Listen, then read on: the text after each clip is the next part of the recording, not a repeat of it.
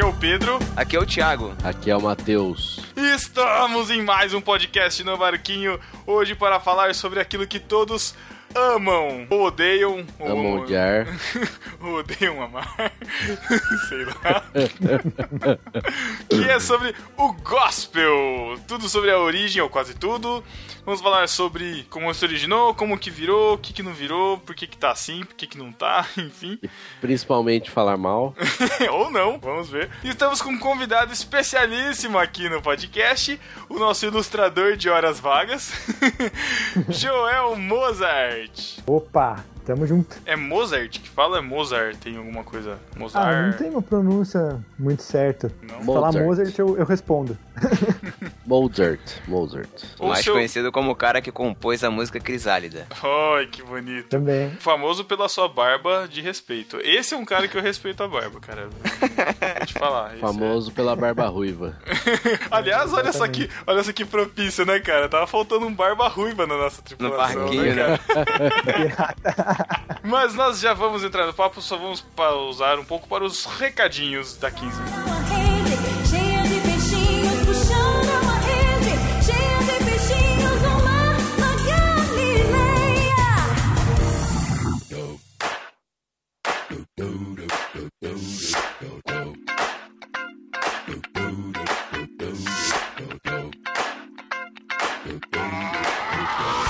Vamos para os recadinhos rápidos da quinzena, Thiago, que tivemos na semana passada aqui no Barquinho. Semana passada nós tivemos um episódio brilhante do podcast delas, falando sobre maternidade, parte um. As meninas prometem uma segunda parte, uma terceira parte. Em Ô, breve, louco. Aguardem. Ô, louco, tá vendo filho, isso daí vai nascendo um cada vez. E... eu achei interessante as comparações da Sarah entre maternidade e cães.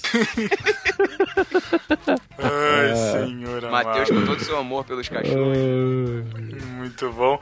Então escutem lá o podcast delas sobre maternidade. E na semana que vem, Matheus, o que, que nós teremos? Olha, semana que vem teremos um, como prometido, meses com cinco sextas-feiras. Teremos o quê? A pipoca pra vocês. Olha, né? Que legal. Nossa, e olha, Matheus com animação na fala, isso é errado. Não, gente. Não, é porque, cara, é um tema sensacional que eu queria falar há muito tempo. Tá gravado há muito tempo. Tá gravado há muito tempo, mas semana que vem sai. Primeiro podcast no Barquinho. Estreia, estreia de um host sensacional. É, primeiro podcast, primeiro podcast que eu não participo do No Barquinho. Olha aí. Então, fica aí, né, pra quem... teorias de conspiração aí. Vamos ver se o cara, o cara que gravou segura a bronca, né? Não, mas tá ótimo, com certeza. Não tá editado ainda, mas... Coloca isso aí, meu filho.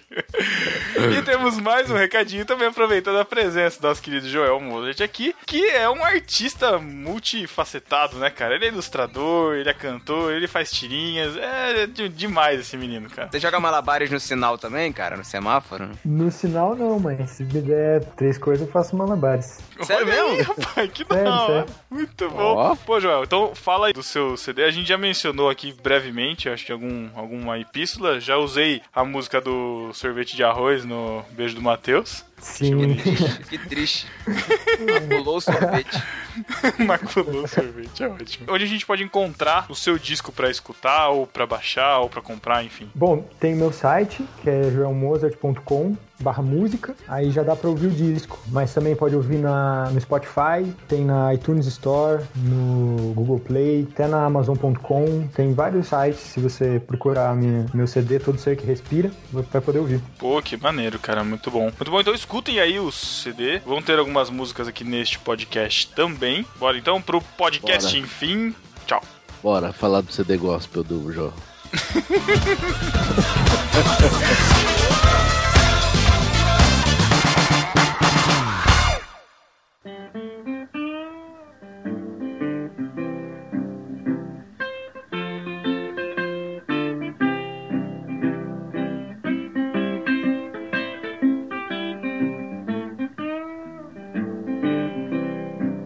It was a time when I went blind. It was a time when I went blind. Was the darkest day that I ever saw. Was the time when I went blind. Lord, I cried the whole night long.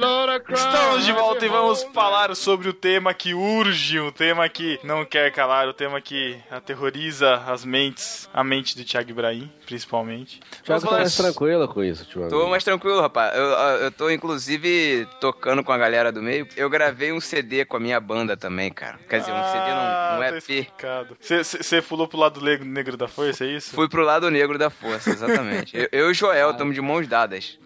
Olha aí. Não pode falar lá do meio, lá do sombrio agora. Ah, tá bom. É o politicamente correto, né?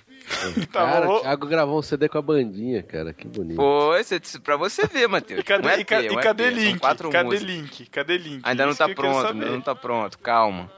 A gente tem... Você sabe que, o, o, ouvindo, vocês sabem que o Thiago ele não conta nada pra gente, né? Não, não. A gente não tá conta. sabendo que ele gravou o C D nesse exato momento de gravação. Exato, ele não contou exato. nada, é... não manda prévia de eu nada. Não, gente... eu, eu, só, eu só não conto porque é o seguinte, cara, tudo que eu falo aqui é usado contra mim depois pra me zoar. Então, eu tento me proteger porque já tem três anos de conteúdo pra vocês me zoarem. Ai, ai, ai, Thiago. Para de chororô, vai. Inclusive, conteúdo não revelado. É.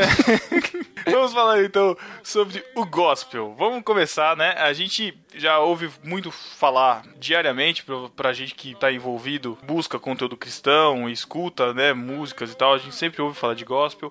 Ah, quase um mês atrás eu fui no Gospel Live Festival que teve lá em São José do Rio Preto, um festival de música gospel, e a gente tá envolto nisso, a gente escuta muito falar sobre gospel. No Brasil ele tem uma conotação, mas ele começou muito diferente, né? O termo gospel ele tem origem nos Estados Unidos, né, pra quem não sabe, e ele começou, surgiu da musicalidade dos, dos escravos nos Estados Unidos. Olha, exato. Os escravos? Negros, dos os negros... negros nos Estados Unidos eles não tinham muita voz.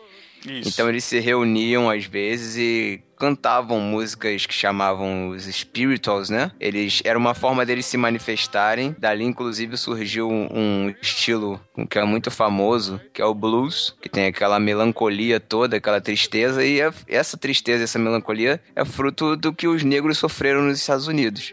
Com o tempo, essa música spiritual foi levada para dentro da liturgia na igreja, nas igrejas dos negros, e aí foi tomando, criando, foi tomando corpo e atingindo outros mercados também. A única coisa que eu sei sobre isso é que gospel vem da palavra Godspell. Que é, significa palavra de Deus, né? Ou palavra, palavra de Deus, boas novas. Isso. Boas novas, né? O evangelho. O evangelho. Evangelho. Bom evangelho. A única coisa que eu sei sobre gospel, termina por aí. E lembrar também, Pedro, que hoje a gente tá no meio desse movimento, né? Tá no meio desse, desse mercado, vamos dizer assim, desse nicho. Mas lembrar que, na verdade, tudo isso começa quando existe um, uma necessidade do consumo de conteúdo. Existe uma, uma, uma crescente no número de evangélicos no Brasil e a popularização da, da gravação no Brasil também, lá pra década de quarenta, cinquenta, e a galera começa a gravar. Aí tem aqueles cantores antigos, né? Calma, Thiago, calma, calma. É, o Thiago, calma, o Thiago já tá... É porque é difícil falar de gospel no Brasil, porque quando a gente fala de gospel no Brasil, a gente fala de mercado gospel, né? Da, da, é. Não, da, mas na verdade... Teoricamente de mas... música cristã contemporânea, que, que é o termo, você cagador de regra, que é o termo correto, politicamente correto, sei lá, de se Olha falar. Olha o Pedro falando cagador.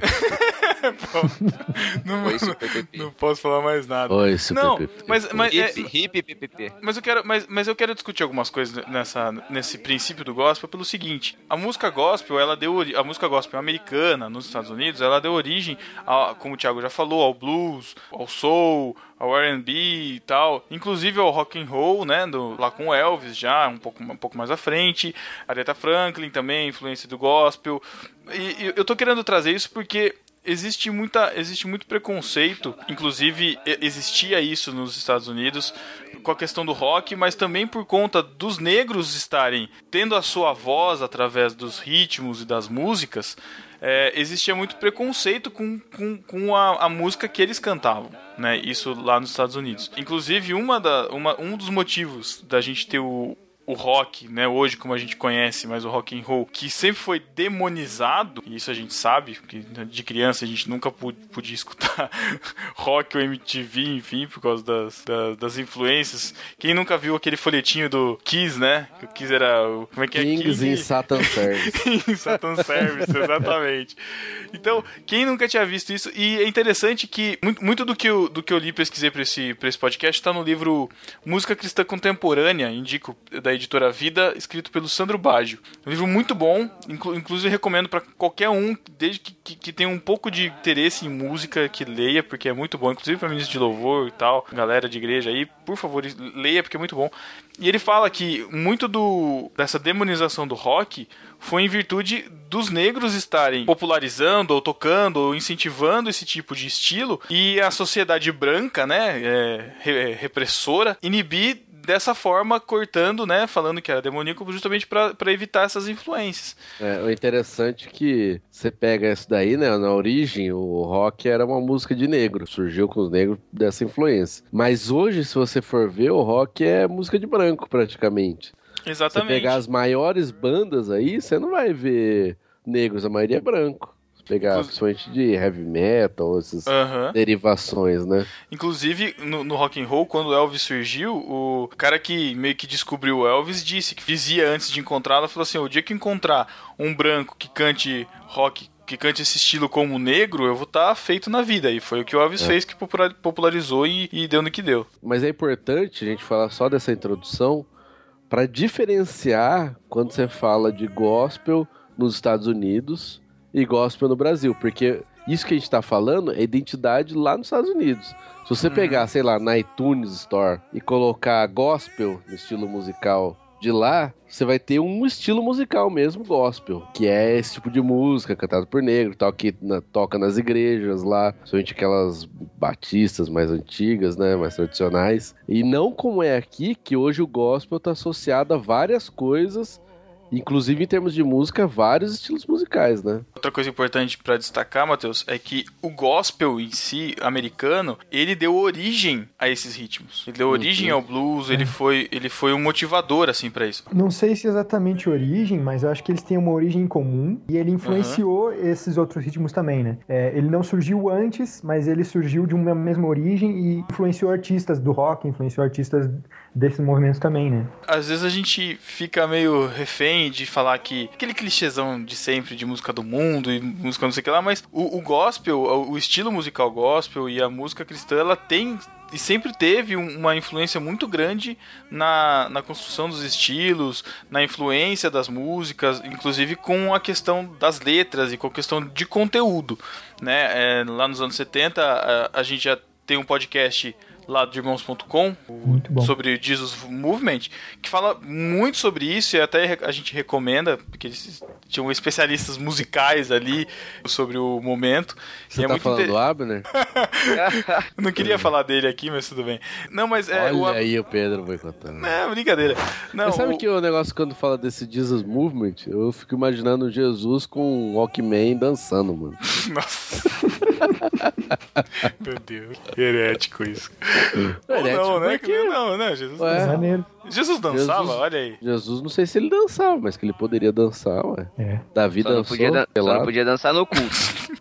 Nossa, é, pronto. Pro Thiago só depois não pode tomar uns vinhos. É, depois tomava uns vinhos espertos ali, tá bom. Ô, Thiago, você vai ficar escandalizado se no céu você vê Jesus dançando?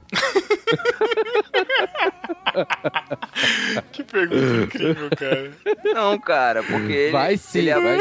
Ele é, vai sim. Ele é a própria glória, cara, então... Não, a glória, a glória é de novo. A glória de não novo. Não tenta redimir a glória, depois que o Cacau fez aquilo com a glória, não tenta redimir. And lead me on.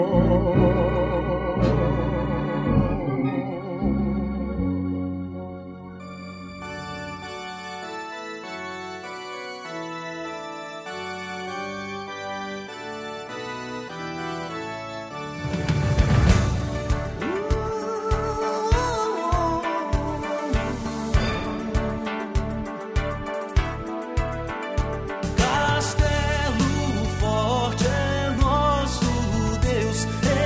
muito do que, a, do que a gente conhece de música desde a, a colonização e desde que nós temos influência cristã, protestante, vem muito de músicas tradicionais, né? Aqueles estilos de cantor cristão, de é, inário. No começo era é. só cantor cristão e inário. Muita coisa que vem, vem da própria reforma, né? Muita coisa europeia, né? Alemã, traduzida pro português, né? É, é não era música, não era uma música brasileira de verdade, né? Isso é muito, é bom ressaltar isso. Era uma música europeia, às vezes americana, que era traduzida, e a música servia como disseminador de doutrina. Pro pessoal mais novo aí, que nunca viu, né, um cantor cristão ou um inário com harpa, já vinha, né, a, toda a partitura das músicas, né, essas músicas não era só a letra, tem algumas bíblias que tem a letra da música, mas ela já vinha com a partitura, então já veio, tanto a letra, a letra veio traduzida, né, alguém traduziu, e a música já veio junto, né, com esses estilos de fora. Quando essas músicas começaram também, e aí a gente lembra do exemplo clássico de Lutero, o Castelo Forte, logo que ele começou o Castelo Forte lá, que ele introduziu a, a, a composição, ele introduziu num ritmo e numa, num estilo musical popular, né? Era um, era um, é. um estilão do povo, não era o que se cantava, não era aquele estilão. E ele também teve uma certa, uma certa uma recepção não muito calorosa no momento. Mas isso foi passado para nós, a gente carrega esse, essa erudição de músicas, inclusive até hoje é cantado, pelo menos na Presbiteriana a gente tem o Novo Cântico, que ainda assim são cantados os hinos, às vezes com letras do português daquela época de mil e setecentos. É interessante como algumas tradições elas são solidificadas e fundamentadas e por conta de tradições, de coisas que nos foram impostas, a gente deixa de... A gente pega aquela música antiga como... Essa é a forma que a gente adora a Deus através da música. Uhum. Né? E a gente se fecha naquilo e não pode aceitar nada que fuja daquilo. Né? Então, isso. Você pega lá o o cantor, a harpa, ele já tem todas as músicas lá, ninguém adicionou mais nada, não sei quando foi a última vez que adicionaram música naquilo. Então, ó, tá fechado, essas são as músicas que a gente adora a Deus. Ah, mas tal música, não, não pode. E isso, sei lá, quarenta anos atrás, era inaceitável você ter outro tipo de música praticamente, né? É interessante como tem essas quebras, né, de, de paradigmas, né? Lutero quebrou um paradigma e de repente... ele se torna um novo paradigma, né? Uhum. Eu me lembro quando era criança, e eu não sou tão velho, antes que falo, mas eu lembro quando era criança, anos oitenta e tal, já, a, tinha ainda esse resquício aí de instrumentos musicais que podia, não podia, tipo de música que podia, coisa que não podia. E ainda tava muito, muito forte, muito presente, né? E várias pessoas aí foram perseguidas dentro da igreja por causa disso, né? Rolava mesmo, rolava uma perseguição legal, cara. É, e, e a, na verdade, e a... assim, muita gente... já tinha começado, algumas pessoas, né, já tinham, já tinham começado a gravar, e aí o pessoal sentia a necessidade de reproduzir aquilo nos cultos. É, e aí que tava sendo gravado, necess... né, o pessoal consumia fora das igrejas, né? Isso, e aí começaram a sentir a necessidade de trazer pra dentro da liturgia, por isso que começaram a colocar os instrumentos dentro da igreja. Que aí foi a, a parte que causou todo um escândalo, né? Várias igrejas. Houve vários rachas nas, igre... nas igrejas, vários velhinhos ficando bolados. É, e, e uma coisa que isso daí trouxe é o escândalo que alguns tiveram que causar na igreja, né? A gente fala hoje... ah, tem que ver se isso daí vai escandalizar ou não, né? Você, ah, vai fazer isso, ah, fazer tatuagem, não sei o que, ah, vai escandalizar, então não devo fazer. Mas esse pessoal aí da vanguarda, eles tiveram que escandalizar muita gente, cara. O legal disso é justamente vindo de onde veio, né? Lembrando dos, dos preconceitos raciais, vindo para o momento em que na nossa igreja o certo era, era o órgão e nada mais, e era a única coisa santa, e aí a guitarra com sua influência do rock, com a bateria que tinha uns batuques e não sei o que lá, e é, é, é difícil pra gente hoje imaginar isso, porque a gente tá, tá imerso nesse ritmo, a gente já tá acostumado com isso, mas tem muita influência na questão de você trazer um mundo pra dentro da igreja, trazer a influência uh, mundana, querer fazer com que a igreja se pareça um pouco com o mundo. Acho que tem um pouco disso, né? É, é, esse, esse escândalo foi causado na igreja quando esses instrumentos começaram a entrar, exatamente porque tinha essa divisão na mente das pessoas. Ah, o rock não é pra tocar na igreja. O rock, não, não é possível fazer rock com música pra louvar a Deus. Não é possível tocar samba com uma música que é pra louvar a Deus. Entendeu? Isso causou escândalo nas pessoas porque elas tinham essa, esse tipo de pensamento. mandamentos, faziam essa divisão de ritmos que podem louvar a Deus e de ritmos que não podem louvar a Deus. Até o João Alexandre, ele tem uma frase, não lembro direito como é que é, até porque ele... Não existe, tem... até porque você não entende muito de música, sacanagem. Ah, eu ia falar exatamente. Ele fala isso, o seguinte, véio. não existe, dó, não existe dó sustenido de Deus e mi bemol do capeta. Exato, Isso, é. exato, muito bom. Eu, eu acho que um, o principal problema é entender essa linha entre o que é sagrado e o que é profano, né? O, que, qual, o, o medo que a gente tem de se contaminar, né? Com o secular, com deixar de, de ser puro, digamos assim, né? Então acho que esse medo produz esse, esse estranhamento com aquilo que é novo, com aquilo que é diferente. E o que Jesus nos ensina é, é a, de alguma forma, se doar sem medo de se contaminar, né? E uma coisa que a gente acaba esquecendo é que não existe nada santo na cultura, né? O problema das igrejas, e até hoje tem isso, é que a gente pega uma coisa cultural de uma época e santifica aquilo, sendo que na própria época aquilo não era, entre aspas, santo, né? Como a gente falou no caso do Lutero, que pegou é, uma melodia de uma música popular da época para fazer Castelo Forte. E aí a gente coloca hoje, ah, isso aqui é santo, né? Foi feito tal, naquela época, e não, não, não é isso que quer dizer. E aí que começam os problemas, como a gente teve, ou ainda tem algumas igrejas, mas mais presente há muitos anos atrás, e eu fui de uma assembleia, eles pegavam esses costumes antigos, e isso é o correto, sem ter embasamento bíblico. Acho que a pior parte é que esse tipo de coisa não tem embasamento bíblico. Para você falar que um estilo musical, ele é de Deus ou não, qual que é o versículo que se usa? Então, é, só, até, porque porque... São questões, até porque são questões, vamos dizer assim, contextuais, né? Vão depender muito da época que a gente está vivendo. É, mas... O duro, Matheus, mas... é que, é que eu acho que é assim, o duro é que a gente se pauta na palavra, na Bíblia, e, e via de regra busca nela o principal.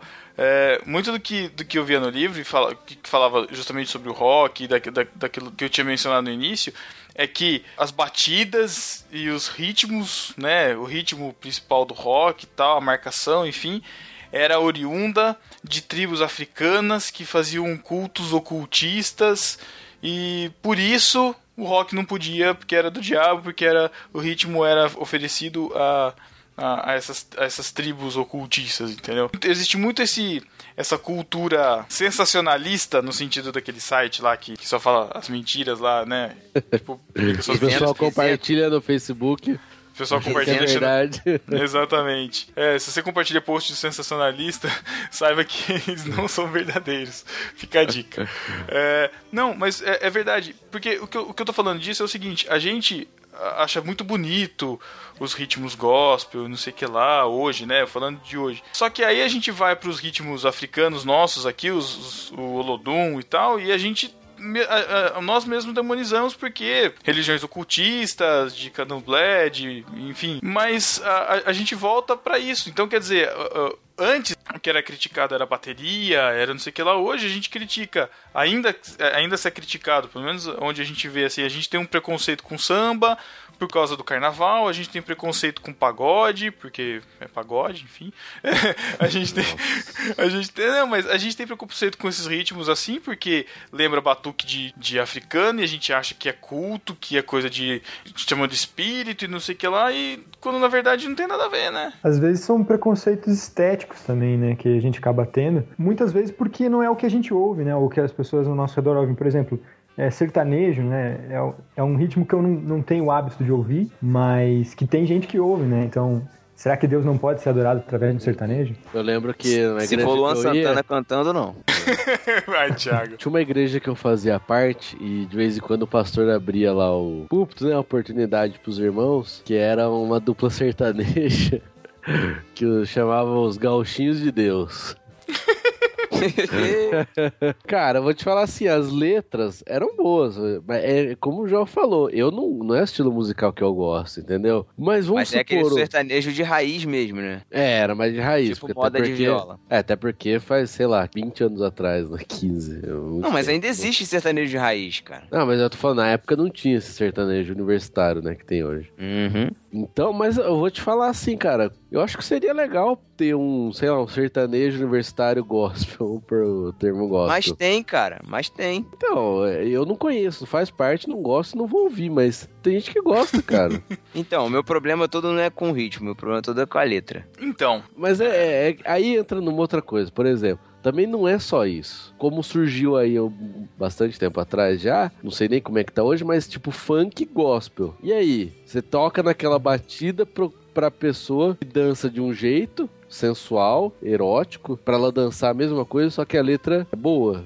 Tá, a gente vai levar isso pra todos os outros ritmos. Forró, pra o soul. Então, e aí, a, faz o quê? Aí, aí estende a questão, cara. E aí? Então. Mas então, de repente o funk, ele pode ser aceito dentro de uma favela. Você pode usar o funk como uma ferramenta, uma letra que seja bíblica, as pessoas dariam ouvido à mensagem que está sendo cantada. Existem iniciativas, eu não sei em relação ao funk, eu não, não sei como aplicar isso ao funk, mas tem um documentário, vai estar linkado aqui na postagem, que se chama História da Música Evangélica, e ele, ele diz uma... Num, num, num trecho ele diz uma coisa interessante. Ele fala que o que grupos como Vencedores, né, esse pessoal quando chegou fez com a música brasileira foi é, fazer, com, é, fazer com que o estilo servisse a, a mensagem, né, a palavra, a, a letra da música, enfim, a, a mensagem principal bíblica, enfim, e não a música servir ao estilo, entendeu? Eu acho que, eu acho que isso faz muito sentido no que a gente tá falando. Eu, eu não sei, eu não sei no funk exatamente como encaixar isso, mas eu conheço iniciativas de grupos, eu não vou lembrar o nome agora. No livro da Música Cristã, ele fala de um exemplo de um grupo de punk, de punks da Jocum, é, em Amsterdã, num, numa determinada época. Que louco, dos anos, cara. Dos anos oitenta. Muito, muito doido, cara. Muito doido. Nos anos oitenta. E aí o, o autor, o Sandro Baggio, ele falou que ele, que ele foi convidado pra ir num... num barzinho lá, escutar tal a noite em Amsterdã, ele tava lá, ele foi e, e o lugar em que eles estavam era um ambiente muito opressor, assim, era, era num cais, né, do, do porto, e era um ambiente onde tinha muita prostituta, muita droga rolando e tal, e ele foi nesse showzinho, era um show punk, e ele escutou, ele, ele, ele tava vendo o show, a, a música, assim, tipo, não devia nada a nenhum outro grupo, a musicalidade era a mesma, só que a letra era diferente. E aí, no, durante o show, ele percebeu que aquele grupo lá começou a falar, da, a, a falar da, da, da letra, começou a falar de Deus, fez apelo e ele viu que as pessoas continuavam ali. Eles não saíram porque, por causa do, porque começaram a falar de Jesus, entendeu? E existem grupos, iniciativas hoje que fazem isso. O documentário que eu vi, eu vou, que eu vou linkar aqui, eles fazem uma entrevista com o pessoal na Paulista, na região da Augusta, lá em São Paulo, perguntando pra eles, assim, ah, qual que é o, é, qual que é o sentido da sua vida, né? Fazendo perguntas existenciais, assim, e muitos ficam perdidos. E aí mostram um show de rock pesado, com até uma teatralidade, assim, de o cara tá enjaulado, e aí o cara começa a fazer aquelas expressões, aquelas coisas artísticas, assim, que a gente... a gente aqui não tá acostumado, e ele começa a falar que eu fui liberto, não sei o que lá, e começa e, e do estilo bizarro pra gente, né, mas do estilo bizarro ele começa a fazer um apelo, e as pessoas ficam lá e querem receber aquilo, eles, eles ficam tocados por aquela mensagem, por mais deturpado que pra gente possa parecer, porque não é o, o evangeliquez que a gente conhece, mas tá, tá levando a mensagem, ou seja, aquele estilo tá servindo, no sentido de servo, pra mensagem. Isso é isso, isso que eu acho interessantíssimo, sabe? Eu acho que é isso que o, que o Thiago também tenta trazer quando ele fala da questão da letra. É o estilo, é, é, é essa forma, essa musicalidade, enfim, tudo isso, servir pra um propósito. E a gente sabe que, pode até parecer estranho, mas a gente sabe que nas nossas igrejas é difícil de você alcançar uma pessoa que curte um, um metal, não sei o que lá, com o louvor da igreja, que vai ser aquele louvor, uhum. sabe? Derrota, né? Derrota. Derrota. Cara, pra mim, louvor da igreja, olha... é triste. Eu acredito nesse lance também da, da expressão sincera, né? Da sinceridade na música. Nas minhas músicas, por exemplo, não são todas elas que falam sobre algo do evangelho, sobre algum versículo bíblico, ou alguma coisa assim. Algumas delas falam sobre borboleta, né? Então... criação, pô, ué. Tá, to- é, tá tocando aí, inclusive, no fundo. Então, acho que a sinceridade na hora de, de compor é uma, uma coisa importante também pra, na hora de escolher um estilo, na hora de, de fazer algo, fazer algo com que você se identifique, né? Pra que não soe, pra que não seja falso, né? Pra que não seja forçado, né? Joel, querendo ou não, cara, a gente acaba sempre que...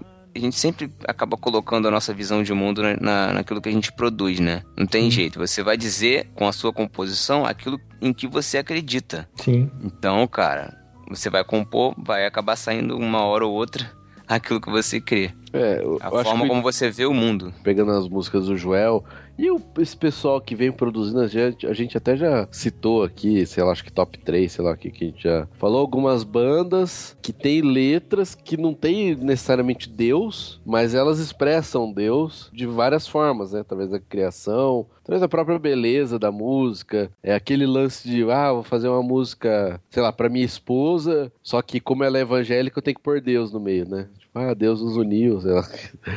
Sendo que não precisa, né? No, e agora tem surgido pessoas cristãs fazendo música sem focar nessa necessidade de colocar a palavra Deus ali no meio, né? Não que seja errado colocar a palavra é, não, Deus no não. meio. Não, mas, mas eu é, acho que como expressão é artística, sempre, né? É, como expressão poética, eu acho legal, é até um desafio legal. Aquela música de culto, né? De, de louvor, adoração, que você vai levar pro culto, mas... é uma arte produzida por cristãos, né? Eu gosto da ideia de, de aproximar também com o público que não é, não é cristão, né? Porque se eu só falo das coisas que, que os evangélicos conhecem, que os evangélicos se importam, é, uma pessoa que não é evangélica não, não vai se interessar por isso, né? Não, não tem nenhum motivo para ouvir isso. Mas se eu falo de algo que, que é comum é, a, a essas pessoas, então... É, eu me comunico com, com essas pessoas, uhum. A gente tem essa, esse diálogo, essa abertura, né? Não precisam conhecer o, o dialeto, né? É. Te falar que eu acho muito difícil isso acontecer, viu, Joel? Eu, eu, eu não consigo lembrar de cabeça, assim, artistas ou cantores, músicos que façam isso. Tá, tá porque eu também não estou muito inserido. Mas eu acho muito difícil a gente conseguir se desvencilhar dessa, desse linguajar, se desvencilhar disso tudo para conseguir levar essa mensagem através de música, cara. Um cara que... que consegue chegar, aí lógico, aí entra a qualidade dele também, as letras até falam de Deus, aqui é da Oficina, o Juninho Afran, né? Você hum. pegar guitarristas, é muito fora, né? É, o guitarrista, guitarrista, pô, todos, todos os caras conhecem ele. É. Aí como que eles ouvem o cara? Vai ouvir essas músicas, e Oficina tem músicas que você pode, sei lá, cantar num louvor, mas tem música não necessariamente que é mais ligada à arte que eles fazem mesmo, né? E as letras são Sim. todas boas. Vocês têm cuidado com isso. Sim. É. Uma, uma banda que eu gosto muito, que eu até sou suspeito porque são meus amigos, mas é a banda Simonami, aqui de Curitiba também. Eles ah, você fazem... é amigo da galera do Simonami? Sim, sim. Legal, cara. Os e... caras são bons mesmo. São muito bons. E a, a maioria das letras deles não, não, tem, não tem versículos bíblicos, né? Não, não são voltadas para o público evangélico. E acho bem interessante também essa proposta deles. Né? Porque Ué. afinal você não precisa influenciar e usar a sua arte só falando de Deus, mas você pode falar dos valores do reino, dos valo- de, de coisas que estão que tem a ver sem, sem necessariamente falar sobre, sobre Deus em si. É.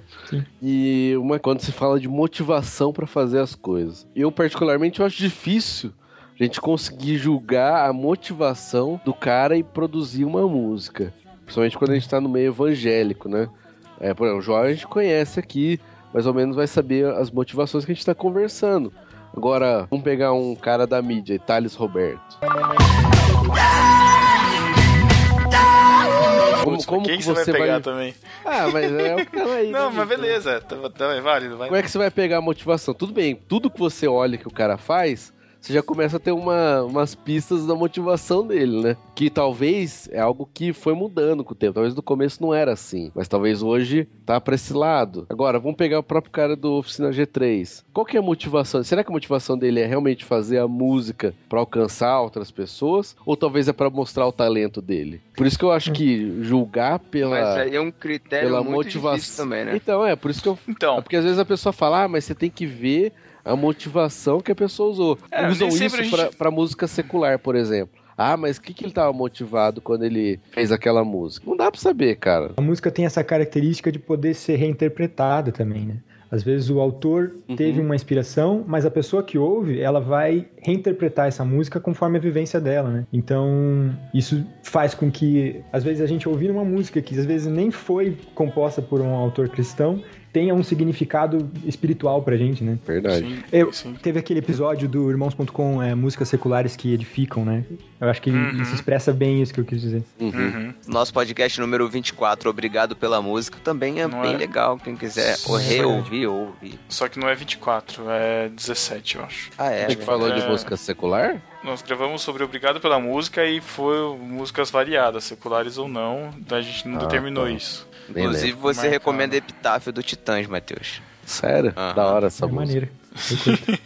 É, músicas que te levam a reflexão. Com certeza o cara não estava pensando numa reflexão cristã, mas eu te mas levo você a com a sua, com seu background, né? Você acaba trazendo referência, na verdade. É, por isso que eu, uma questão, quando a gente para para analisar se aquilo é feito para o mercado ou não, uma das coisas que o Thiago falou é a letra, né? Acho que é a primeira coisa que você vai julgar, mas também você tem que ver o contexto todo do cara, tudo aquilo que ele faz, né? Não só a música, fora, como ele se comporta. Eu, por exemplo, tenho uma postura que pra mim deveria ser mais rígida na igreja. Você saber da onde aquela banda gospel, que tipo de doutrina eles acreditam, vamos, de que igreja que eles são, uma igreja neopentecostal, uma igreja apostólica, o que, que as letras vão transmitir? Se eu colocar uma música que é boa, será que depois o irmão da igreja lá vai atrás do C D do cara, porque tocou uma música? Só que de uma música boa, as outras nove são ruins, que vão pregar prosperidade. Será que vale a pena eu colocar isso lá na igreja? Eu sou, eu sou meio... Eu seria meio radical nisso, se eu tivesse voz, né? Nesse mas, é di-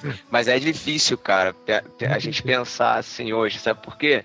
Porque normalmente quem vai ditar o que se toca no púlpito da igreja é a audiência, é a galera que tá lá embaixo, entendeu? Porque o cara ouve na rádio uma música durante a semana inteira e chega no domingo ele quer porque quer que a galera do louvor toque aquela música, por pior que ela seja. Não, mas eu nem falo tocar música ruim, porque aí é uma igreja séria, o pastor vai chegar lá e falar, ah, essa música aqui não dá, né? Mas às vezes alguma música até boa de um grupo, né? Letra certinha, lógico, dificilmente vai ser algo profundo, geralmente algo mais superficial. Ah, ah, legal, tal, tocou.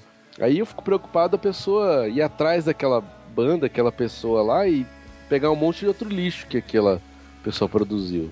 É, mas aí acho que também vai da nossa influência como igreja também, de dar subsídio pra pessoa saber interpretar, a, a, tá escutando, enfim, né? Não adianta a gente querer também ser leite com pera, mamão com açúcar com a, com a pessoa pra isso, né? Mas é, uma, uma coisa que eu acho interessante, é, e também fala nesse livro da música cristã, pra gente conseguir seguir um caminho, assim, na, na música cristã, é você partir da letra, né, como a gente já estava falando, da mensagem e da vivência do cara, do que ele consegue transmitir com a vida dele, né? Lógico que a gente não vai conseguir ver isso de todo mundo, mas eu acho que dá para se aproveitar, sabe? Alguma coisa a gente consegue tirar disso. Mesmo o que é mercadológico, a gente consegue extrair alguma coisa pro bem, né? A gente precisa reforçar esse ensino nas igrejas, né, para a pessoa conseguir julgar as coisas, porque essa marca que virou gospel, que não é só um estilo musical hoje, é um lifestyle, né? Pode dizer assim. Isso, exatamente. Você, você tem produtos de tudo que você quiser. Desde uma bíblia de não sei o quê, até roupa, até a música que você consome. E por aí vai o leque. Hoje é grande, né? Porque o problema é quando se liga isso, o gospel, tudo que é gospel é abençoado por Deus, né? É o raio santificador, né, cara? Tem o raio gourmetizador, o gospel é o raio santificador. Você vai numa balada, mas é balada gospel, então é tranquilo, uhum. É de boa, você pode fazer o que você quiser e tal.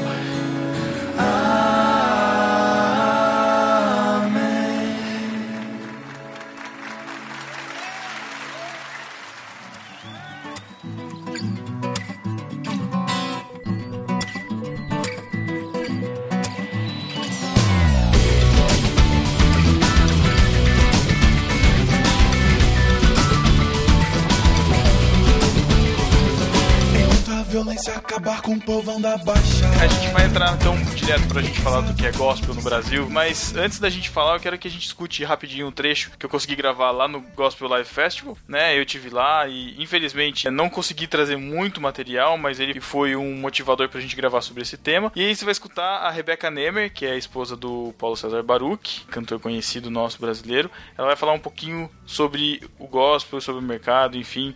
Escutem aí agora. Olá, Rebeca, tudo bom? Você consegue gravar rapidinho para um podcast? É, eu, queria saber, eu queria saber de você, assim, o que é para você o gospel hoje, assim, esse movimento daqui? A gente sabe que tem muita, é, muita crítica e também muito, muita glamorização, assim. O que, que você pensa desse movimento? O que, que é bom, o que, que não é, o que, que você acha que dá para dá para reter? Bom, eu acredito que primeiro o termo é usado de uma forma errada, né? Porque o gospel quer dizer que tudo referente ao evangelho. Então, quanto ao gospel, eu não tenho nada o que dizer, eu só tenho elogios. Eu acho que, que o, o intuito do reino é esse, é propagar o evangelho de todas as formas, através de arte, através da música, através da palavra. Então, não tenho problema nenhum. O problema é quando há deturpação. Quando o gospel não é levado a sério, aí sim. Mas quanto ao termo gospel, eu, eu não tenho problema nenhum com isso.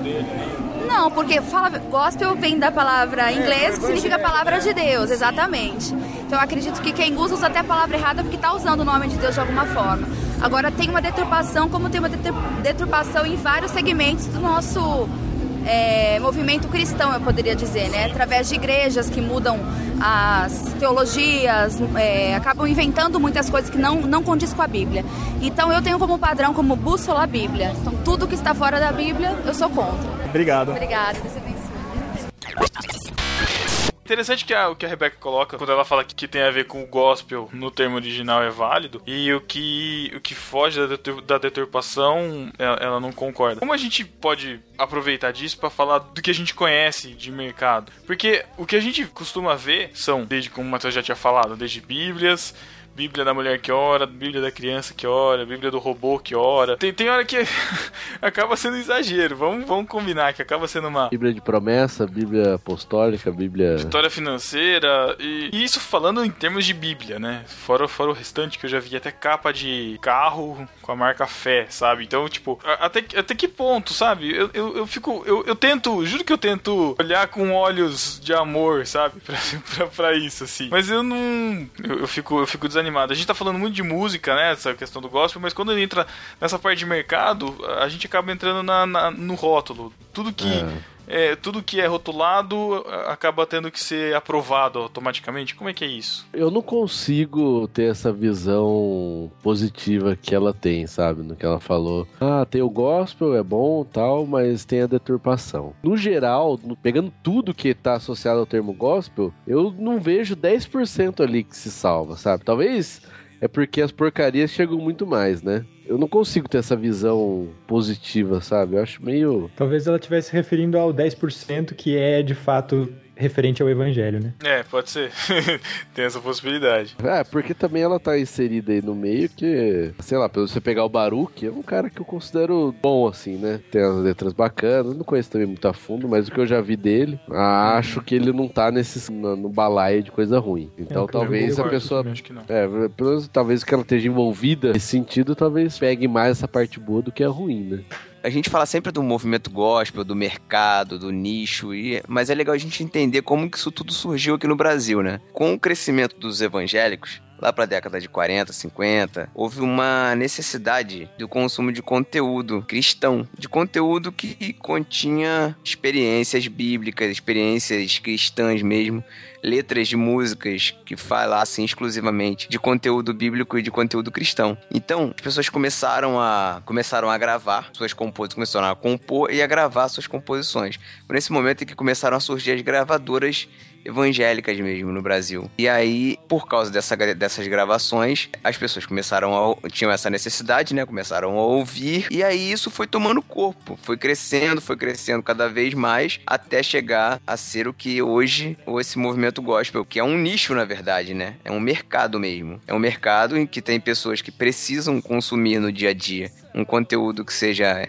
entre aspas, cristão, e que existe, existem pessoas que produzem esse conteúdo para as pessoas poderem consumir. Então, precisam é uma coisa bem forte, né, cara? Sim, precisam, cara, precisam, consumir. precisam. Hoje existe, existe uma necessidade de entretenimento, cara. Existe uma necessidade. A gente, a gente está inserido numa cultura que existe necessidade de entretenimento.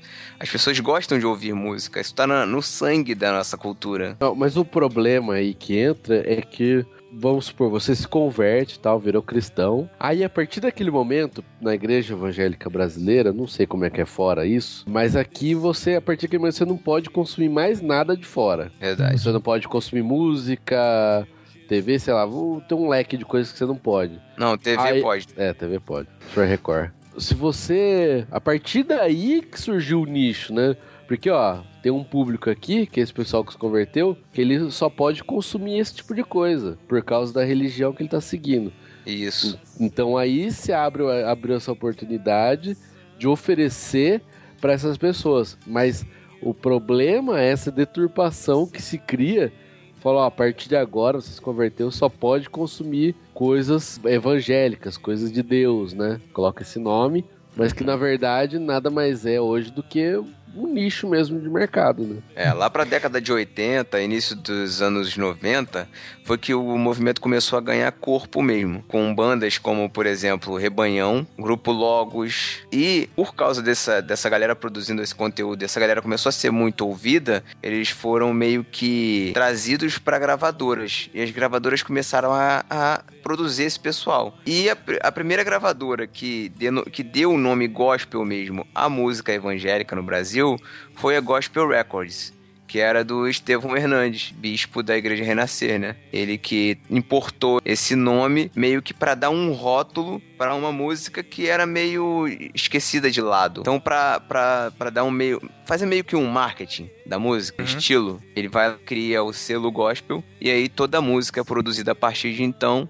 que tenha, que seja evangélica, passou a ser denominada como gospel. Cara, é tão bizarro isso, porque teoricamente, né, a gente tem que fazer diferença no mundo, a gente tem que estar envolvido, fazer diferença, e quando a gente a, se envolve com o gospel da forma que até o Matheus estava falando e com esse rótulo, a gente acaba voltando a se fechar, fazendo aquele nichozinho que agora eu só, eu, eu só posso consumir o que é gospel, eu só posso é, usar o que é gospel, e a gente tá falando de música, mas agora já tem produto de tudo quanto é tipo, e quem não gosta do gospel, quem não usa gospel, tá condenado, e a gente tá de novo segregando, a gente tá de novo secularizando e santificando, gospelizando, sei lá o termo, né? Eu, eu não consigo entender, é muito difícil, porque por mais que a gente tente enxergar o lado bom disso, cara, tem muita gente querendo ganhar em cima, sabe? E iludindo, pessoas sendo iludidas, sendo, sendo enganadas, é... sei lá. Tem pessoas que realmente, mas eu acho que é que a gente já falou aqui, é uma coisa que a gente sempre bate na tecla nesse podcast, né? A falta das pessoas realmente terem um ensino de julgar aquilo que é bom, aquilo que é certo, aquilo que é...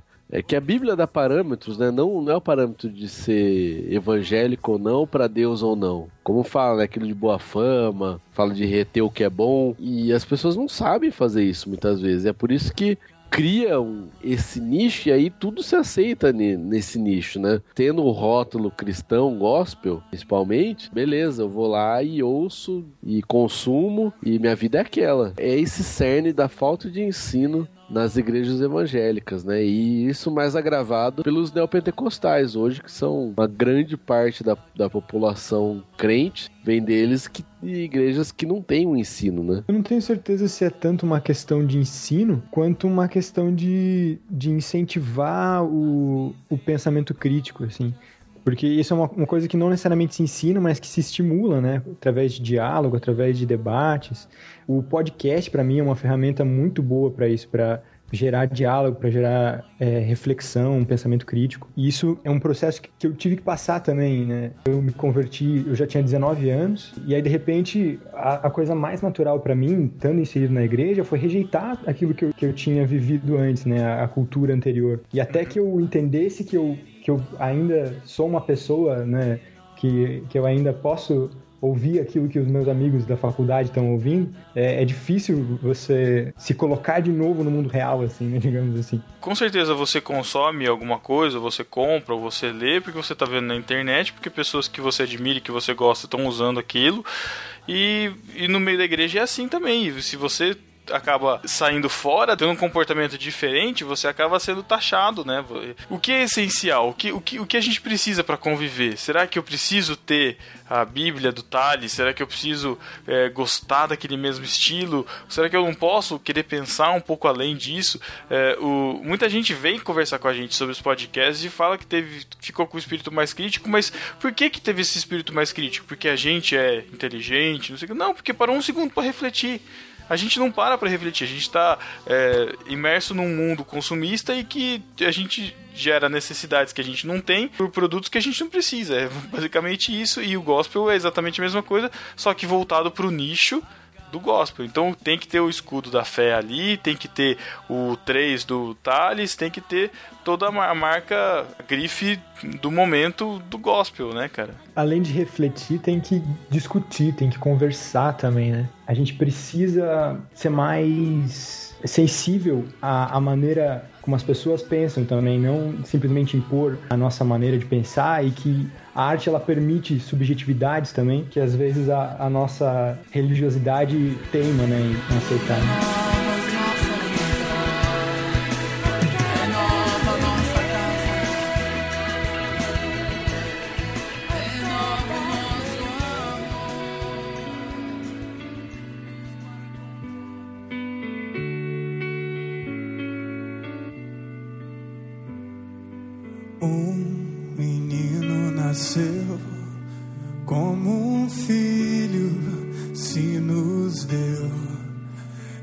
O próprio Deus que vive em mim, debaixo de suas asas eu me escondi.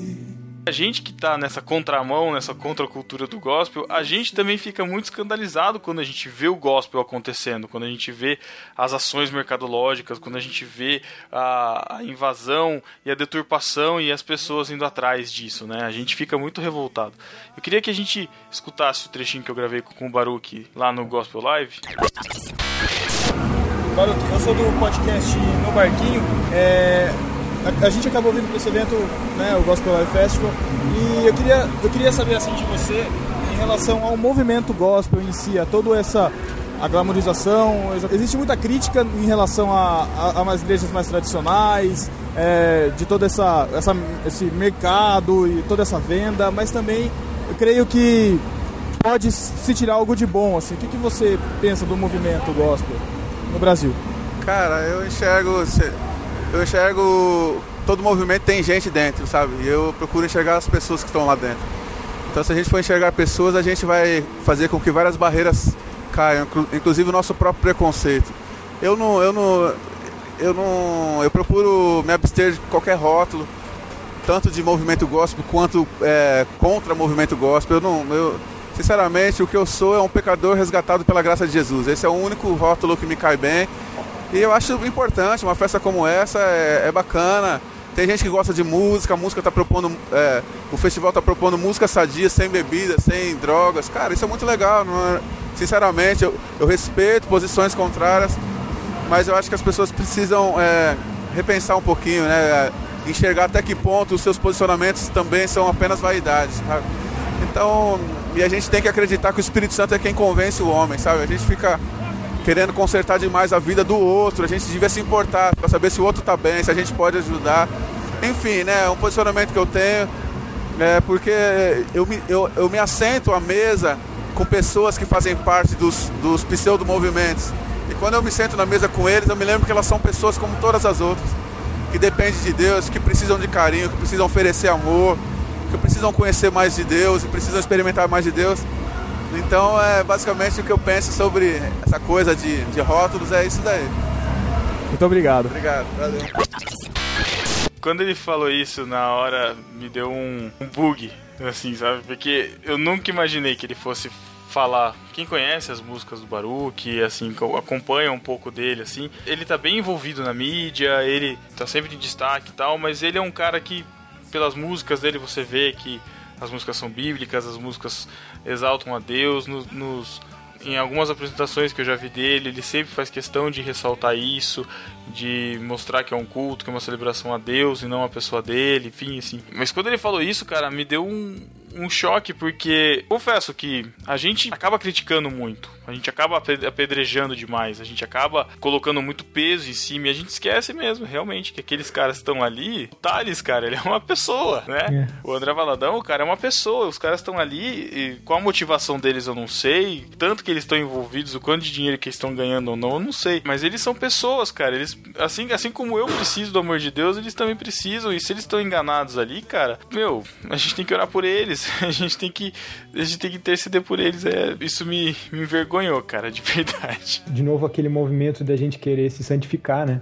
É como se a gente, ao se separar daqueles que, que fazem sucesso ou daqueles que, que tem visibilidade, como se a gente estivesse santificando, quando eles são, são pessoas como a gente mesmo, né? Ou a gente mesmo querendo se achar melhor que eles. Parece que quando a gente conhece um cara, tipo, ah, hoje eu conheço o Joel, sei lá, o Joel não é muito famoso. Aí o cara começa a ficar famoso, aparecer no... Vai na, na, na Batista Lagoinha, não sei o que lá, fala, ó, o cara se desvirtuou, não sei o que lá, o cara é uma gente boa e tal.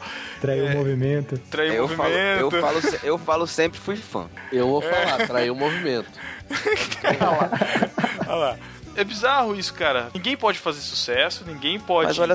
Até que ponto uh, a pessoa realmente não tá tendo destaque e, sei lá, fazendo um trabalho dele, e a gente não tem que valorizar isso mesmo, né? Ah, e aí eu volto de novo, cara, pra fidelidade da letra. Sinceramente, não costumo escutar essa galera que faz muito sucesso. Mas eu escuto pessoas como Paulo César Baruk, por exemplo, porque eu sei que ele tem um cuidado e ele teve um, um preparo teológico mínimo necessário para compor e escolher as músicas que vão fazer parte do C D dele. Eu sei disso, que ele é um cara preparado para isso. Ele é dono da própria gravadora, então ele sofre pouca influência de mercado, de produtores. Então, assim, é um cara legal para ouvir. Você vê que é um cara que vale a pena.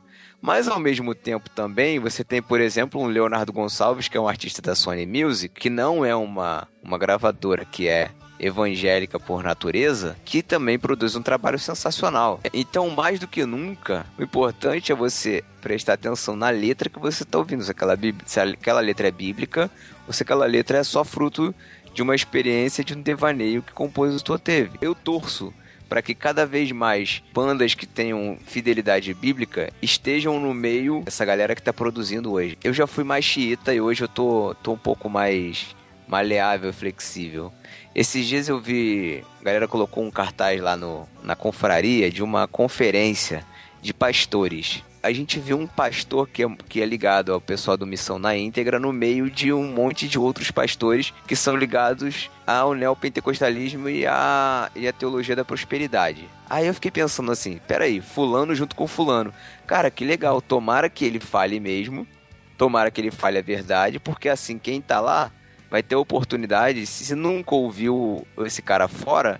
Indo nesse evento, vai ouvir. Por que a gente não pensa assim? Pô, esse cara, cara fala a verdade. Então, vamos querer que o cara que fala a verdade esteja nesse meio que está contaminado, para que ele possa fazer a diferença ali. Ah, é porque coisas que a gente tem que diferenciar, pelo menos eu acredito, nesse sentido até que o Baruk falou, e que eu concordo. Que assim, eu não posso julgar a salvação, a vida, como eu falei da motivação. É muito difícil a gente julgar isso na vida de alguém, a gente nem deve estar nesse papel. Não é esse papel que Deus deu pra gente, né? De, de julgar, ah, esse cara é tadeado. A não ser casos muito extremos que você vê, como a Bíblia cita, né? Paulo mesmo cita alguns caras que estavam desvirtuando o evangelho e ele cita por nome, né? É, a gente tem, tem esse outro caso, mas que eu não acredito que nem é a minoria aí, né? Que a gente tem que citar mesmo e falar, ó, esse cara aqui... Eu acredito até na sinceridade. Pode ser que provavelmente os caras aí vão, quando Jesus voltar, quando morrer, o cara vai ser salvo. Porque apesar da, dessa coisa de mercado, isso aqui não é isso que conduz à salvação ou não. Mas o outro ponto é que a gente também não pode fechar assim os olhos, é que muitas vezes eles estão levando pessoas ao erro, né? A pessoa acreditar que o relacionamento com Deus é uma barganha, né, letras de músicas que falam isso, pregadores que pregam isso, levando a ensinamentos errados que são antibíblicos, né, aí é o, é o ensino que está errado, talvez não a motivação, talvez seja boa, mas o ensino está errado, então a gente tem que falar disso, né. Por isso a necessidade de que quem produz o que é bom, quem produz o que é bíblico, esteja junto com essa galera, entendeu? É, porque a gente vai acabar, esse é o problema, a gente acaba criando uma cisão. A gente fica assim, ah, os caras que estão, estão errados e nós que estamos certos. Mas a gente nunca vai se preocupar em ir lá e resgatar quem tá lá e que precisa conhecer a verdade, entendeu? Uhum. Quem tá lá e precisa conhecer. A gente vai ficar aqui guardando a nossa santificação aqui dentro da, das nossas quatro paredes do evangelho correto que a gente vive e não se preocupa com quem tá lá sofrendo, sendo manipulado pelas pessoas que estão ensinando um, uma doutrina errada, entendeu? A gente que é o que o Joel nicho falou. Exatamente, que é o que o Joel falou há pouco aí. O Joel falou sobre isso, que é a gente fica aqui buscando a nossa santificação e esquece de salvar os outros. E a mensagem de Jesus é a mensagem de você salvar o outro. É por isso que muitas vezes, pensando até em podcast e coisa que a gente produz na internet, cara, criticar esses movimentos, esses caras aí é fácil e a gente até faz às vezes, né? Não falar que e não dá faz. Ibope, e dá ibope. É, e porque dá bastante ibope. Então, se eu fizer um vídeo criticando aí a última do Thales, a última do sei lá quem, não tô por dentro desse mercado aí, vai dar ibope. Agora, eu particularmente, eu prefiro investir meu tempo em coisas que vão influenciar positivamente alguém, sabe? Vai pegar o Joel e dizer, eu prefiro falar do C D dele, ó, oh, esse C D aqui é bacana, tal, o cara é cristão, tem uma pegada diferente, prefiro falar isso do que chegar pro cara, ó, oh, pô, o cara fez isso, fez aquilo, herege, sabe? Também vai da gente também tentar priorizar um pouco mais aquilo que produz fruto, sabe? Porque eu já falei esses dias, não sei pra quem, não sei se foi na confraria, que muitas vezes a gente faz uma crítica e o que vai acontecer com essa crítica? Aqueles que concordam vão lá, vão gostar, vão apoiar, e os que não concordam vão criticar a minha crítica, né? Vão, vão xingar, vão ficar bravos, não vai gerar nada bom, sabe?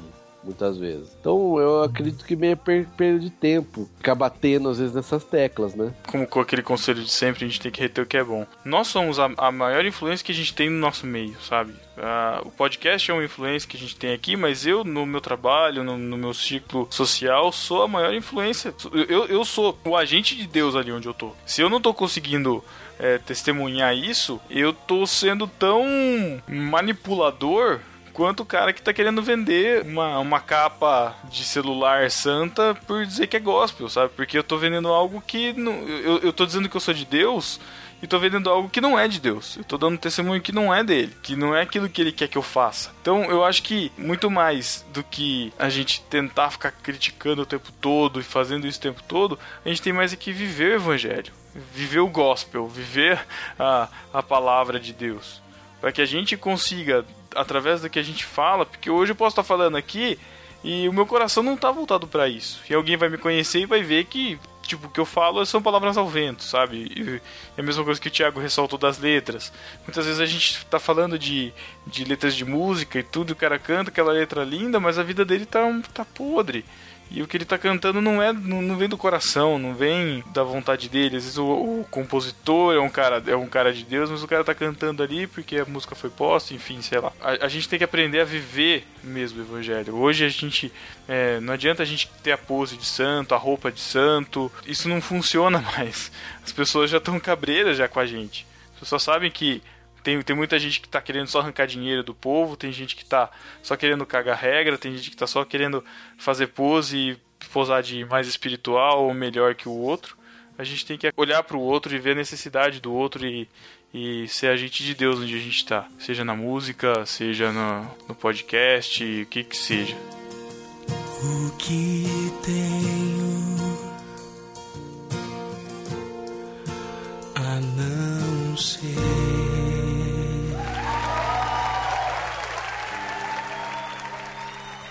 oh, I wish I was in the land of cotton. Old times they are not forgotten. Look away, look away, look away, Dixieland. Singing fellas. Então é isso, galera. Deixe seus comentários aí sobre tema, acrescenta a discussão, a discussão continua nos comentários do podcast. A gente agradece ao Joel Mozart pela presença. É a primeira vez gravando um podcast inteiro, né? Não só os recadinhos do podcast. Deixa aí também os seus, seus jabás aí, onde a gente pode te encontrar, Joel. Opa, então, novamente, joel mozart ponto com. É, se você digitar joel mozart ponto com barra música, você já pode ouvir o C D. Se você quiser ver os desenhos, você digita joel mozart ponto com barra desenho. iTunes, na Spotify. É, se você quiser também comprar o C D, a cópia física, você pode comprar pelo Tanlup também. É, Instagram, é, Facebook, onde você me procurar, você, você encontra. Beleza, valeuzão, João. Cara, é multimídia. Valeu. E ó, você já começa já o C D ouvindo uma belíssima composição, que é uma das minhas preferidas, Joel. Parabéns pelo trabalho, cara. Obrigadão. Valeu, Joel, pela presença aí, cara. Então é isso. Deixe seus comentários e até o Pipoca de semana que vem. Falou, abraço. Valeu, gente. Tchau. Opa, valeu, tchau. Tchau.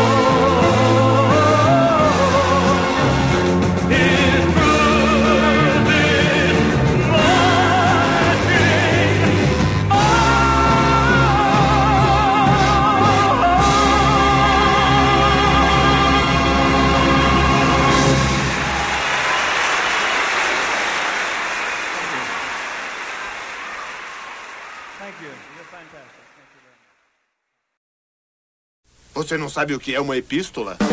Isso é heresia. Apresentei a pistola. Isso é uma heresia. Epístola é uma carta. Ouça agora Epístolas e Heresias.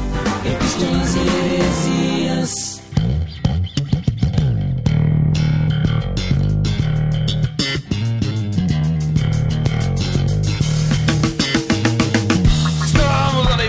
Epístolas e Heresias do podcast número oitenta e cinco sobre os maiores perdedores da Bíblia. E estou aqui hoje para falar das epístolas com o nosso querido Alex Fábio Custódio. Fala, tripulação! E também com uma presença muito especial de alguém que fazia tempo que não aparecia por aqui, que tá comentando, tá aparecendo de novo, Ariel Jaeger. E aí, tripulação! Legal, maneiro estar aqui com vocês de novo. É a segunda vez que você participou de uma outra epístola, né? É. E, e também participou do último A Deriva, número dezoito, né? Duas Preces. Uma interpretação incrível, emocionante. É isso. Agora, olha, antes da gente começar, pronuncia o seu nome, cara, porque ninguém sabe pronunciar seu nome certo. Ah, pois é, cara. É galera Jaeger, fica tentando. Aí depois do Pacific Rim, o pessoal parece que começou a falar certo, Jaeger, Jaeger, como é que é? Como é, que é, é Jaeger, o certo é Jaeger. Tá, é como a, é um nome alemão, né? Então a pronúncia lá é diferente. Então a pronúncia na Alemanha é Jäger, né? Ah, Jäger. Jäger. Isso, Jäger. Jäger. E aqui no Brasil fica Jaeger. Mas aí, cara, é várias variações. Aí são variações, né? Já me chamaram até de Jaera, saca? Caraca. É. Aí é zoeira, aí é zoeira. Antes da gente passar aqui pras epístolas, a gente tem uns recadinhos. Primeiro é que na semana passada nós tivemos o podcast delas, número cinco, sobre maternidade. Você escutou, Ariel? Escutei hoje. Eu, eu ainda não escutei. Tô... Muito bom, cara. A Adri mandou... Cara, na boa, não quero puxar saco não, mas a Adri mandou bem demais, cara. Ai, ai, ai, ai, ai. Não, mas eu conheço algumas histórias da Adri, eu sei que... Eu sei que eles contaram a história do Danielzinho lá, que foi tensa é. e... Bom, escutem lá, gente. Quem, quem tem filho, quem não tem, quem quer ter, quem não quer ter. Eu acho que é recomendado pra todo mundo. E na semana que vem, a gente tem a Deriva, Alex? Bom, semana que vem, como a quinta, o quinto final de semana, quinta, sexta-feira do mês, nós tivemos um N B Pipoca. Exatamente. E qual será o tema? Qual será o tema? O tema será sobre... Semana que vem, vocês saberão. Nós tivemos um Pipoca mês passado, né? Extraordinário sobre Vingadores. Vamos ter outro Pipoca na próxima semana, quando tem cinco sexta-feiras no mês. E depois tem um próximo A Deriva, certo? Certo. Se você tem o WhatsApp, você também pode entrar ali na barra lateral do site do No Barquinho. Tem um número lá, você pode mandar sua mensagem de voz, que a gente vai colocar aqui, como a gente vai colocar neste... nestas epístolas, certo? Temos mais um recadinho aqui do Joel Mozart, o cara que faz aquelas ilustras maneiríssimas, que fez a capa deste. Viu, cara? É, o cara manda ele, muito bem. Ele manda muito bem. Ele também gravou um C D, tá incrível. Também a gente já falou no, nesse podcast de hoje que ele participou. Ele fez inclusive essa capa aí que você tá vendo aí no seu telefone, aí no seu computador. A imagenzinha aí foi ele que fez. A gente pediu pra ele fazer excepcionalmente. Sass, te amamos. Continuamos te amando. E o Joel, ele veio pedir pra gente dar um recado que, como vocês todos aqui já devem conhecer, a Virá, que é uma marca de roupas cristãs que fica lá em Curitiba, né? É, a gente fez vários trabalhos com eles aqui no, no site. Ele vai estar tá fazendo uma apresentação lá no Espaço Virá, que é na, lo, na, na nova loja que eles abriram lá em Curitiba. Vai ser no dia vinte e seis de junho, uma sexta-feira, às oito horas da noite, lá no Espaço Virá, em Curitiba. O endereço é Rua Engenheiro Serafim Voloschen, Voloschen, não sei a pronúncia, é, número cento e cinquenta e nove, perto do Parque Barigui. O ingresso é vinte reais, então se informem aí com o Joel, ele tem as redes sociais aí, falem com ele aí, certo? E ainda mais um recadinho agora do Alex, né, Alex? É isso aí, pessoal, eu quero aproveitar o espaço para pedir para os ouvintes do Barquinho nos ajudar numa petição pública, um abaixo-assinado, para ser criada a Política Nacional de Proteção dos Direitos das Pessoas com Albinismo. Vai ter um link no post, você linka, tá lá todo, tá bem explicadinha toda a petição pública, você assine o abaixo-assinado, nos ajude, e depois você confirme no seu e-mail a sua assinatura. Você tem que assinar no site, ir lá no seu e-mail e confirmar a assinatura. Assim você vai estar ajudando a gente a ter essa petição pública, porque nós precisamos que a pessoa, por exemplo, uma vez na minha infância, durante as minhas férias, eu visitei alguns primos do interior que também são albinos e que trabalhavam na fazenda. A diferença entre a minha pele e a deles era algo tocante, né? E eu me lembro disso, carrego isso no meu coração até hoje. Então, é necessário que o Albino tenha assistência dermatológica, nós queremos a distribuição do filtro solar, porque é necessário, a gente passa o dia usando filtro solar, é o nosso amigo de companheiro, é o nosso companheiro de todos os lugares. Uhum. Então... é uma petição é. pública para que o governo federal venha nos ajudar, né? Venha estar ajudando as pessoas com albinismo. Para quem não sabe, o Alex, ele é albino, né? A gente brinca muito com ele disso aqui no, na tripulação, né? A gente, a gente tem duas vagas de cotas, né? Um pro branco e um pro preto, né? o, o branco é o Alex, o preto é o Lucas, Lucas Teles. E, e existe mu, muito, muita dificuldade em relação à pele, justamente é, qualquer tipo de, de iluminação é, a, acaba sendo muito complicado. Você tem problema de visão também, né, Alex? Então, vamos atentar para essas, essas questões aí, né? Então, vai estar o link aí no post, o Pedro vai colocar o link no post, e eu peço a ajuda dos discípulos. Vamos fazer uma força para a gente conseguir cumprir esse abaixo-assinado. Exatamente. E no arroz de festa desta quinzena, Alex? Nosso chefe lá do Aderivo, o Chico Gabriel, esteve no Diário de Bordo quarenta e nove, aquele sobre Sharknado. É sério isso? Sharknado?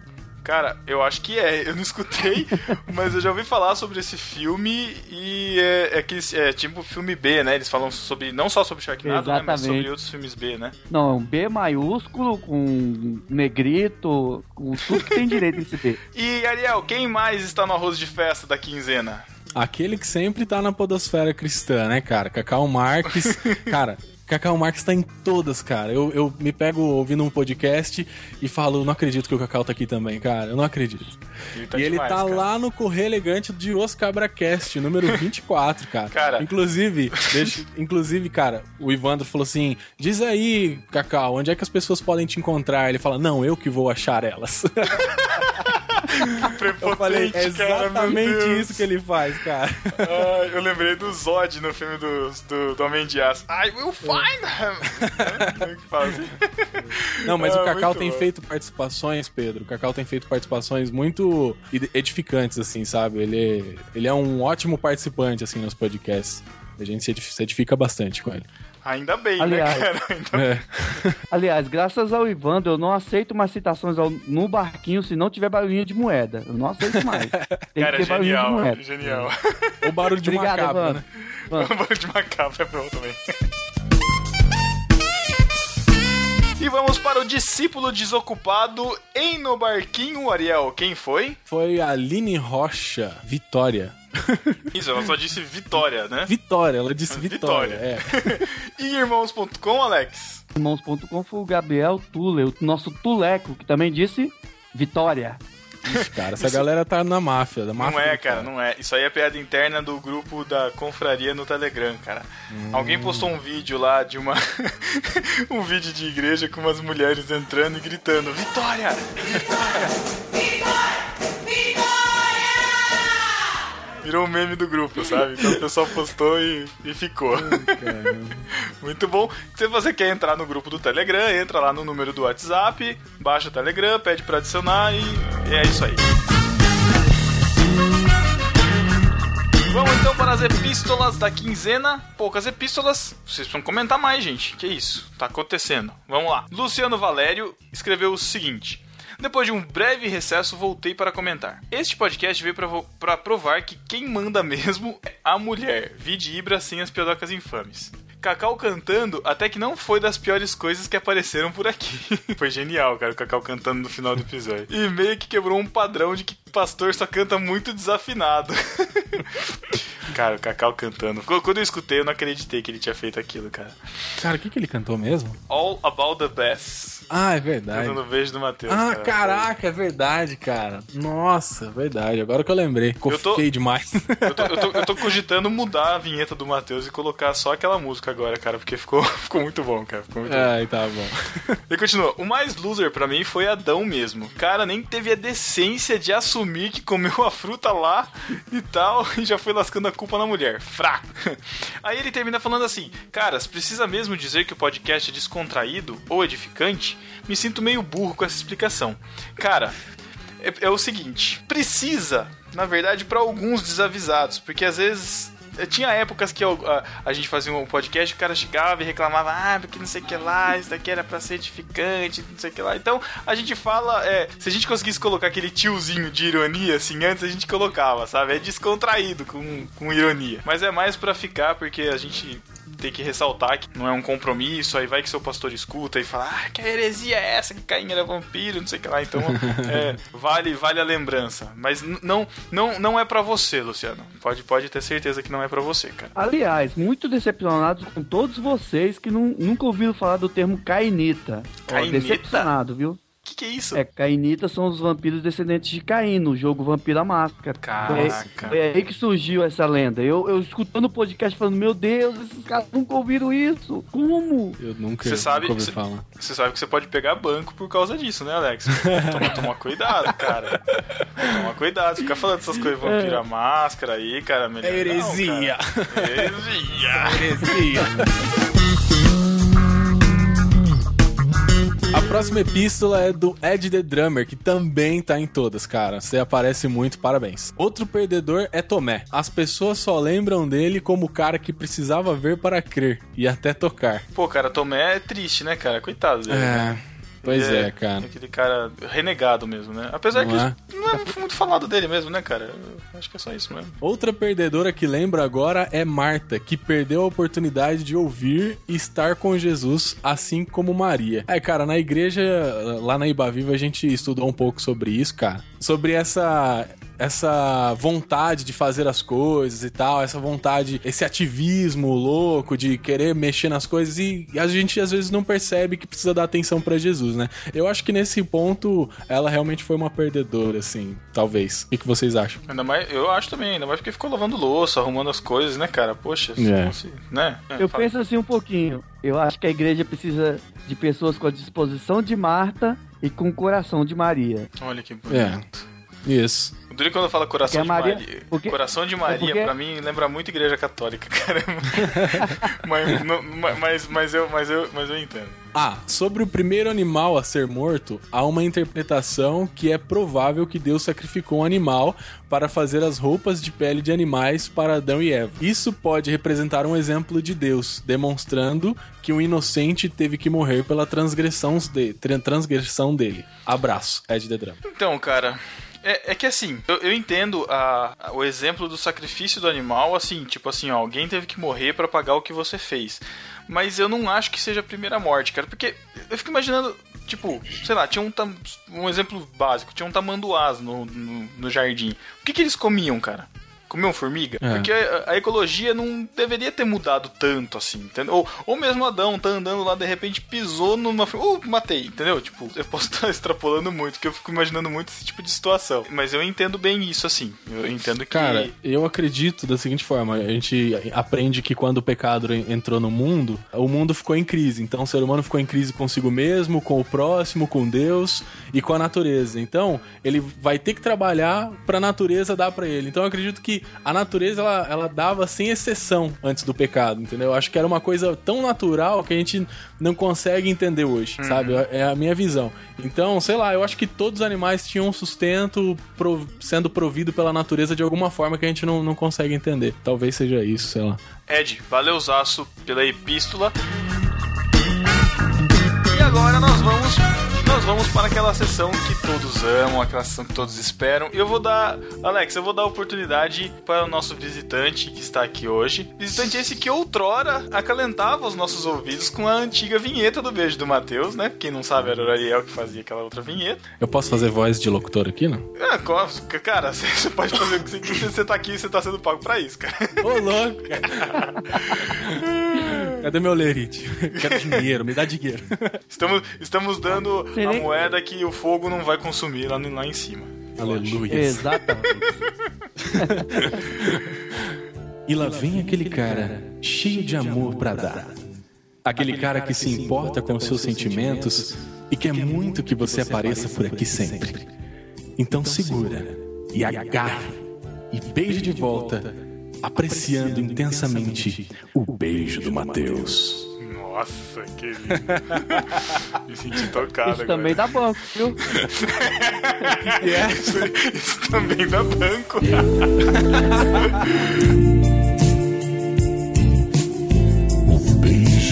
Matheus, para você, só para você.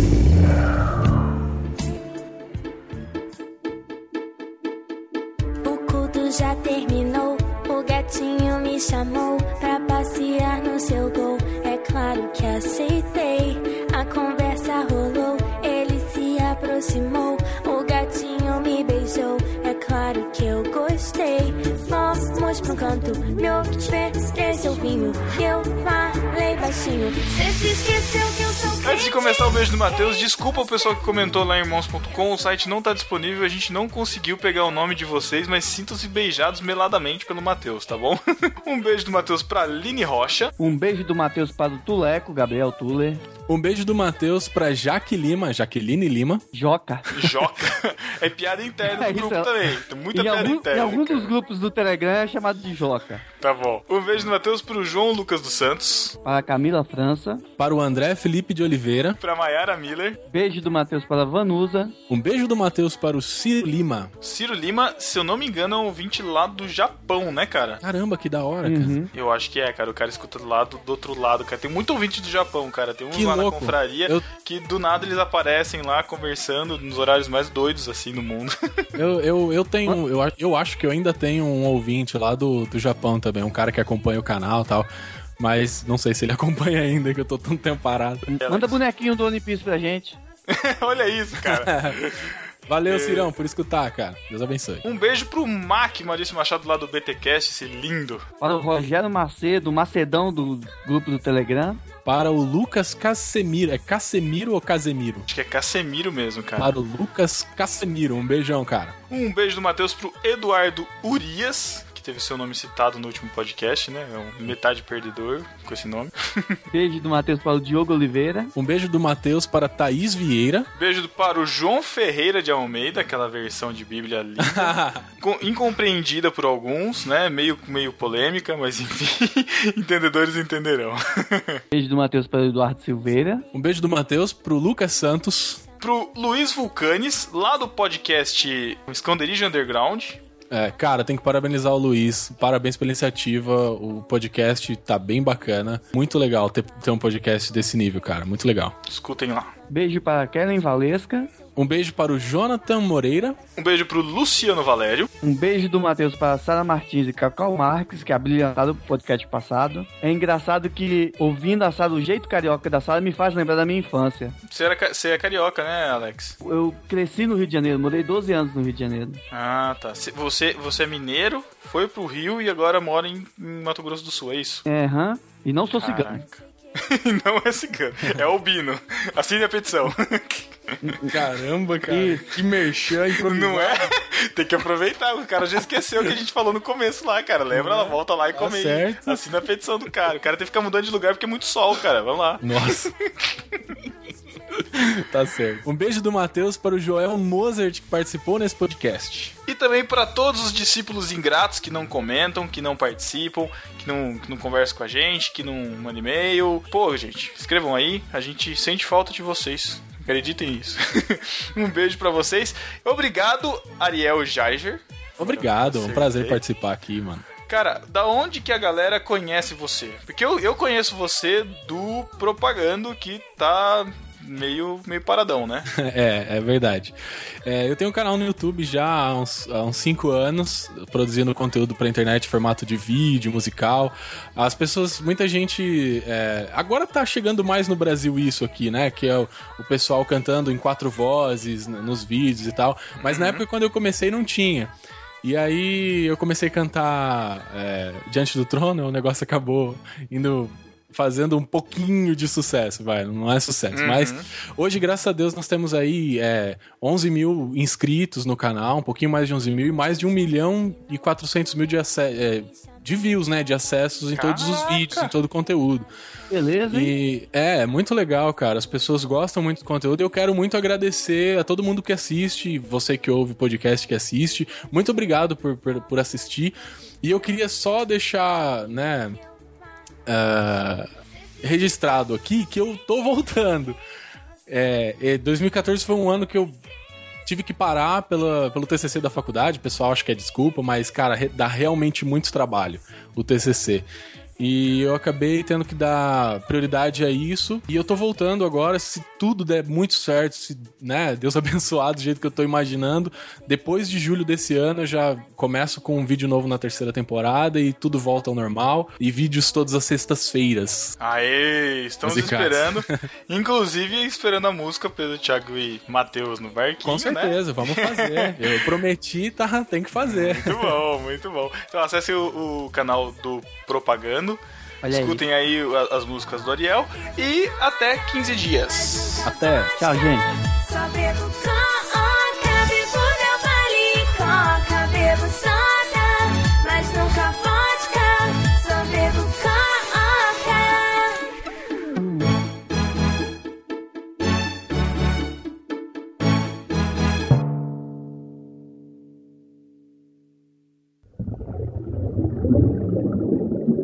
Tu consegue oh, editar esse, Pedro? Acho que sim, cara. Eu só vou pedir uma, uma consultoria musical aí. Não, isso aí deixa comigo. Você faz uma, uma listinha. Aí você, você faz o pipoca? Faço. Tá, que é pra semana que vem. Não, eu tô fazendo pipoca. Relaxa. Cê, cê... eu, eu acho relaxa. que eu tô fazendo. Relaxa. Ah, relaxa, relaxa. Você falou? O que, que você entendeu? Entendi, eu acho. Ah, o que, não, o que caberia muito mais do que relaxa. Olha lá, hein, Matheus. Sexta-feira que vem tem que estar no ar. O silêncio me mata. Sem pressão. Ai, caraca. Caraca, meu computador tá muito lerdo, cara. Meu Deus. Caraca, tá o Thiago aqui, só faz o delas agora. É, agora. É, tô vendo isso. Tô vendo mesmo. Você tá falando que Jesus era mulher? Jesus é a própria glória? Ô, louco, não, olha aí. Falei que a dança não ia poder ofuscar a glória dele. Tô brincando. Nossa, se ficou... Se ficou... vocês pegaram uma crítica aí. É, eu peguei. Eu peguei. Diminuiu a dança aí. Exato. Vocês entendem. Parabéns, sim. Thiago. Isso é muito bom, muito Você bom. Você continua sendo preconceituoso.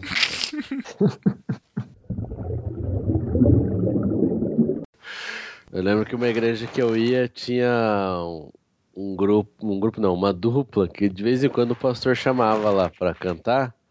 Rapidinho, rapidinho, rapidinho, rapidinho. Tem alguém fazendo um ruído no microfone, cara. Acho que é o Joel. Eu sei que é isso. Barba, não. É a barba, tá coçando na barba. O Cacau barba, passou por isso na última gravação. Vida própria. Joel, afasta, afasta o microfone da barba, Joel. Ou a barba do microfone. Raspa essa barba, João. Não, não, deixa, a barba dele é da hora. Não, eu tô zoando, cara, não raspa não. Vai, vai. O Thiago mandasse alguém. É, cara. Manda muito, é, nossa. Ah.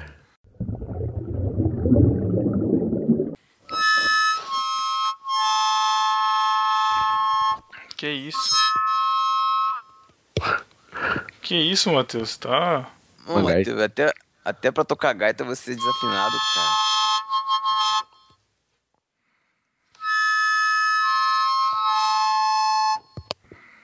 Caraca, uma gaitinha pequenininha que eu achei. Até pra tocar gaita ele é desafinado. Bate palma aí, Matheus, pra ver se você é desafinado batendo palma.